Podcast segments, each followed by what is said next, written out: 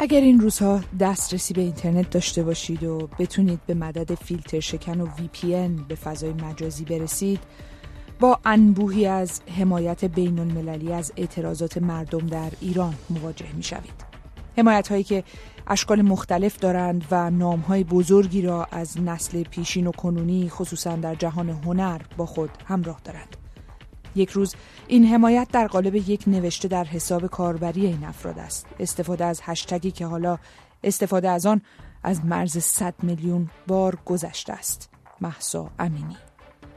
روزی دیگر حضور بر صحنه کنسرتی و صحبت از مردم ایران. یکی از این اشکال حمایت را در کارتون های منتشر شده در این روزها می‌بینید. ژولیان برژو که با نام هنری ژول شناخته می شود چهره آشنا در فضای کارتون فرانسه و فراتر از مرزهای این کشور است. ژول در هفته گذشته چندین طرح درباره تحولات ایران در حساب کاربری خود منتشر کرده است. همگی هم نشانه هایی از نمادهای اعتراضات ایران را با خود دارد. زن هجابی که بر او تحمیل شده و قدرتی که حالا آن را پس می‌زند. این کارتونیست فرانسوی با بازی با کلمات و طراحی با دستمایه تنز از جمله در یکی از آثارش زنی را نشان می دهد که گویی از افراد گشت موسوم به ارشاد است و فرشته شنل پوش مرگ را تهدید می کند که هجابت را درست کن. درباره این آثار، تنز آن و دلیل انتشارش من هانا کاویانی با جولیان برژو در پاریس گفتگو کردم که دعوت می کنم در دقایق پیش رو شنونده آن باشید.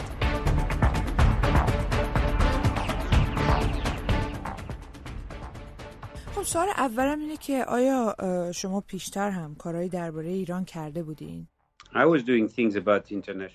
بله بیشتر موضوعاتی که در عرصه بین المللی مهم بودن مثلا درباره موضوع اتمی مخصوصا وقتی که یک ربطی هم به فرانسه پیدا می کرد. اما آیا این بار چیزی مشخصا فرق کرده که بیشتر الهام دهنده است و مثلا شما تا این لحظه که ما این مصاحبه رو ضبط می‌کنیم چند تا طرح مختلف منتشر کردی؟ Actually because I'm ببینید من بیشتر اوقات از آشوب در دنیا برای کارم تغذیه میشم. جنگ و تراژدی و ناعدالتی در جاهای مختلف دنیا. اما بالاخره یکی رو باید انتخاب کنید. اونقدر ناامنی زیاده که باید راهی پیدا کنید که چطور از میون این همه خبر جون سالم به در ببرید. اما مقاطعی هم هستند که موضوعاتی بیشتر از دیگری شما رو تحت تاثیر قرار میدن. نه چون از لحاظ جغرافیایی به شما نزدیک هستن اما یک جور برادری رو با افرادی که شما با اونها حس مشترک دارید دارن.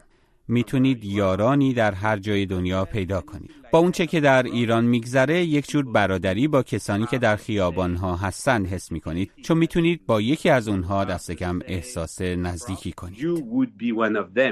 In the same situation. میگید برادری ولی شاید در این مورد خواهرانه دقیق تر باشه. Yeah, but I feel I feel I don't feel like the sister of the...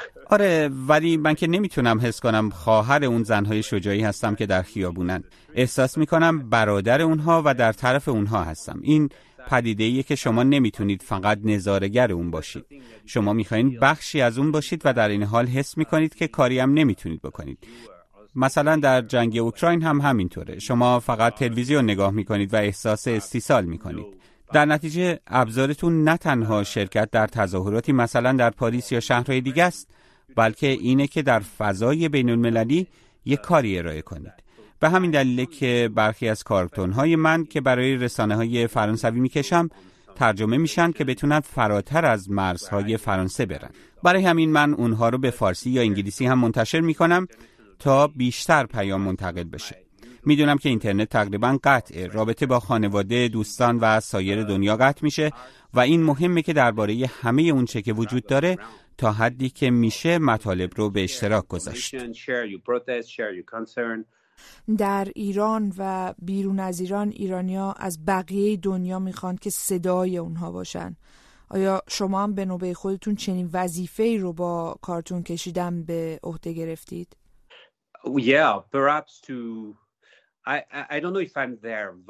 ببینید من نمی‌تونم بگم که صدای اونها هستم. ولی صدای خودم رو بلند می‌کنم و از راهی که برای بیان خودم بلدم به راه اونها میپیوندم. من بخشی از جامعه ایرانی نیستم. و اگرچه که فارسی حرف نمی‌زنم ولی فکر می‌کنم نقاط مشترک زیادی با ایرانی ها دارم. با اونها گریه می‌کنم و فریاد می‌زنم. اما چون نمی‌تونم با اونها به خیابون برم و تظاهرات کنم طراحی می‌کنم. شاید کمی خودخواهانه به نظر برسه اما وقتی من پدیده های ترسناک می‌بینم چیزهایی که من رو نگران می‌کنه چیزهایی که من رو دیوونه می‌کنه تنها راه درمان استفاده از تنز تا کمی از چیزهای ترسناک فاصله بگیرم. این یک جنبه ماجراست اما با این کار وقتی آدم های دیگه هم کارتون های منو می‌بینن این شاید بتونه تاثیر مشابهی بر اونها داشته باشه. شاید کمی از درد و وحشت اونها بکاهه.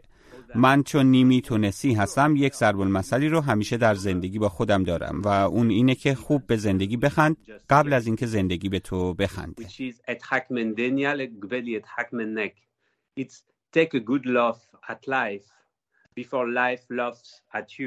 آیا مخاطبای احتمالا ایرانی یا ایرانی فرانسوی به این نگاه شما واکنشی دارن؟ منظورم اینه که آمادگی برای نگاه تنزارود به یک پدیده که برای اونها شاید دردناک باشه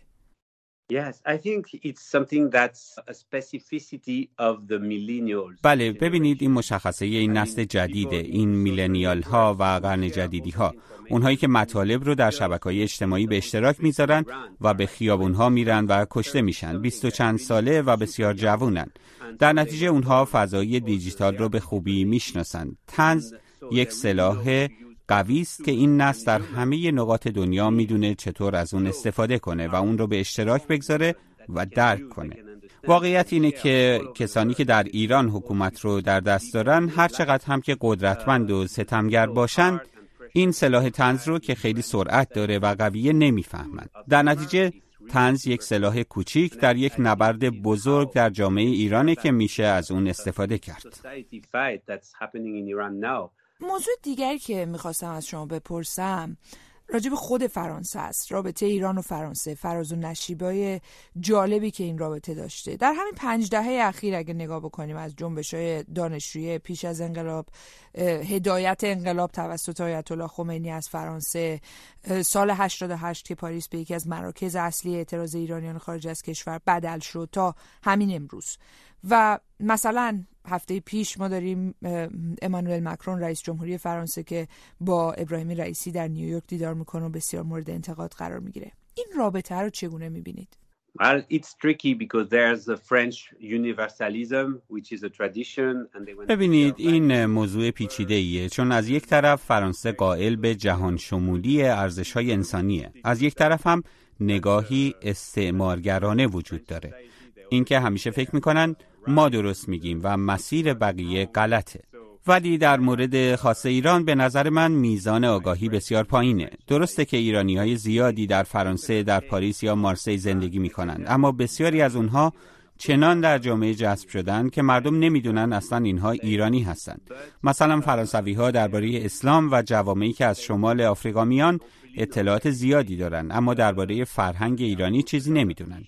یک پیش هایی دارند که مثلا وقتی از اونها درباره پرشیا می‌پرسید از یک فرهنگ غنی میگن و به اون علاقه دارند و وقتی که رویدادهای این چنین رخ میده که در اخبار درباره خیزش دختران و زنان در ایران پخش میشه اونها رو تحت تاثیر قرار میده چون فرانسه یک فرهنگ انقلابیگری و سکولاریسم داره. در سالهای اخیر مشکلاتی که در ایران تبدیل به اعتراض عمومی شده بیشتر اقتصادی بوده. این بار اینطور نبود. یک موضوعی هست که جامعه فرانسه اون رو می‌فهمه. حق آزادی زندگی به شیوهی که خود زنا می‌خوان. این در فرانسه موضوعی مقدسه.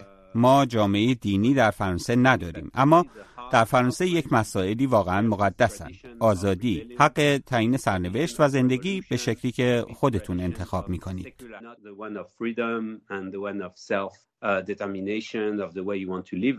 چیزی که میگید به یک نوعی یادآور همون شعاری است که این روزها در ایران و جاهای دیگه داده میشه زن زندگی آزادی. بله این چیزیه که می‌تونه به نوعی معادل شعار آزادی، برابری و برادری در فرانسه باشه. سه کلمه ای که برای جامعه فرانسه بسیار ارزشمندن.